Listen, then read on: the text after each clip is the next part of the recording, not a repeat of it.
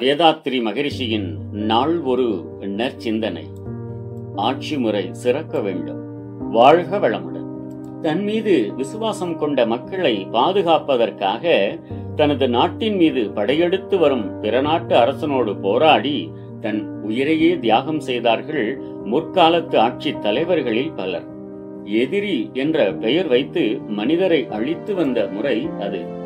தான் ஒரு ஆட்சி தலைவனாக வருவதற்காக தன் மீது விசுவாசம் கொண்ட மக்களையே சமயம் வாய்ப்பின் பலியிடத் துணிந்து வஞ்சகமாக திட்டமிட்டு செயலாற்றுகின்றார்கள் இந்நாளில் அரசியல் தலைவர்களில் பலர்.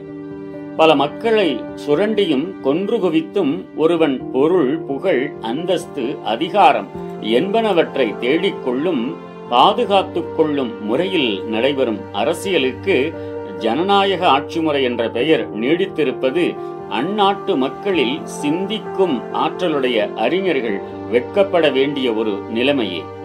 நீண்டகால சமூக தொண்டின் மூலம் தகுதியும் திறமையும் பொறுப்புணர்ச்சியும் பெற்ற ஒரு சமுதாய நன்னோக்கவாதியை தங்கள் அரசியல் தலைவனாக நியமித்துக் கொள்ளும் அளவுக்கு மக்களிடம் சிந்திக்கும் ஆற்றல் உண்டாகும் வரைக்கும் எந்த நாட்டிலும் கயவர்கள் நயவஞ்சகர்கள் ஒழுங்கினர்கள் இவர்கள் ஆட்சி தலைவராகவோ அரசியல் கட்சி தலைவராகவோ வரும் வாய்ப்பு நீடிக்கும்.